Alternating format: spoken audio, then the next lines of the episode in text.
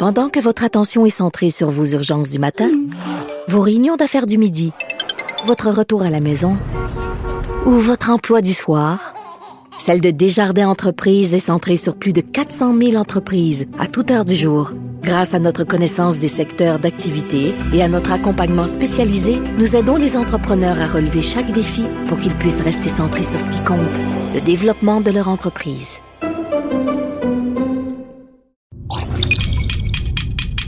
Cube Radio. Salut, c'est Charles Tran avec l'équipe Dans cinq minutes. On s'intéresse aux sciences, à l'histoire et à l'actualité. Aujourd'hui, on parle de bactéries.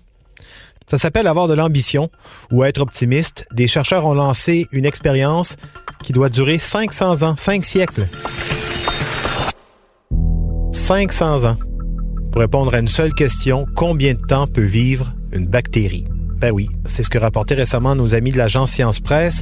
Le temps des sciences n'est pas toujours en phase avec le temps des humains. L'histoire récente des sciences présente des exemples de cellules oubliées pendant plusieurs années dans un environnement scellé qui se trouve à être toujours viable lorsqu'on leur a fourni quelques gouttes d'eau. Il y a aussi ces bactéries ressuscitées après cent dix-huit ans passés dans une boîte de conserve métallique scellée.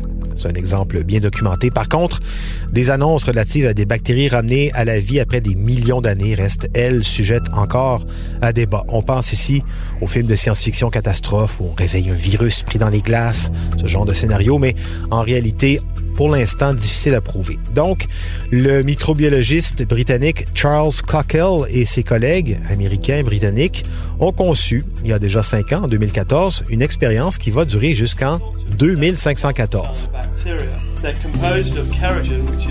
Cette année-là, donc, un futur groupe de chercheurs de l'Université d'Édimbourg est censé ouvrir des boîtes en bois contenant huit cents flacons de verre, chacun contenant des bactéries. Des Chroococcidiopsis, des bactéries très anciennes, ou alors des Bacillus subtilis, des bactéries assez communes et relativement inoffensives elles aussi. Donc, des chercheurs du futur ouvriront ces flacons dans lesquels auront été enfermées ces bactéries sans nourriture, sans air, sans eau, depuis cinq siècles.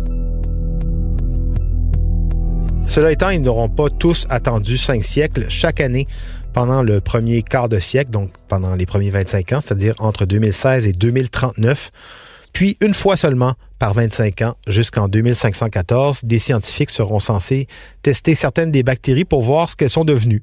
Sont-elles toujours viables? Leur A D N est-il resté le même? Les résultats de la première ouverture ont été publiés en décembre dernier dans une revue scientifique. Les premiers résultats sont sans surprise. Après cinq ans, tout va bien. Les bactéries sont bien vivantes, fringantes et heureuses de leur sort. Mais dans cinq siècles, on verra si c'est toujours le cas parce que beaucoup, beaucoup de facteurs peuvent venir jouer dans l'expérience. cinq cents ans, c'est long. Est-ce que l'Université d'Édimbourg existera encore dans cinq cents ans? Bon, on peut le penser, hein, la ville a neuf cents ans, son université presque cinq cents ans, justement, mais on sait jamais. Autre danger, perdre les flacons, ce serait trop nono, mais des fois, hein, grosse guerre, catastrophe climatique, pire, une erreur bureaucratique, surtout que les échantillons sont déjà cachés pour éviter le vol. On sait, hein, quand on cache des choses, des fois, ben, on les oublie. Ou même un vol, pourquoi pas, ça s'est déjà vu avec des tableaux très prestigieux, par exemple, un Caravage, des Picasso, des Monet, la liste est longue, même la Joconde a disparu durant quelques années au début du vingtième siècle. Bon, voler des bactéries, je ne sais pas qui ça peut intéresser. Donc, d'ici au vingt-sixième siècle, on ne sait pas ce qui peut se produire, mais l'attente en vaut la peine selon les chercheurs. Certainement un peu aussi parce que c'est une manière pour eux de voir leurs travaux et leurs noms traverser le temps, passer à la postérité, ce qui nous amène à nous demander c'est qui ce microbiologiste Charles Cockell.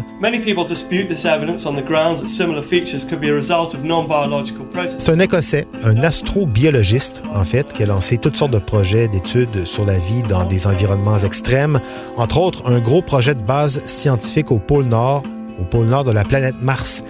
Très motivé, le docteur Cockell, il a même fondé un parti politique en quatre-vingt-douze, Forward to Mars, en avant vers Mars, qui s'est présenté dans la circonscription du premier ministre de l'époque, John Major. Il a récolté quatre-vingt-onze votes aux élections. Donc, il s'est rendu compte, en fait, qu'il aurait sans doute plus de chances de réaliser ses ambitions en s'impliquant davantage en sciences qu'en politique. Mais bon, des scientifiques ambitieux, idéalistes et même un brin poète sur les bords s'en prend pour repousser les limites de la connaissance ou même juste pour faire rêver les gens. Rendez-vous donc dans cinq cents ans, au vingt-sixième siècle, pour voir si ces bactéries écossaises de notre époque auront survécu et dans quel état. C'était en cinq minutes.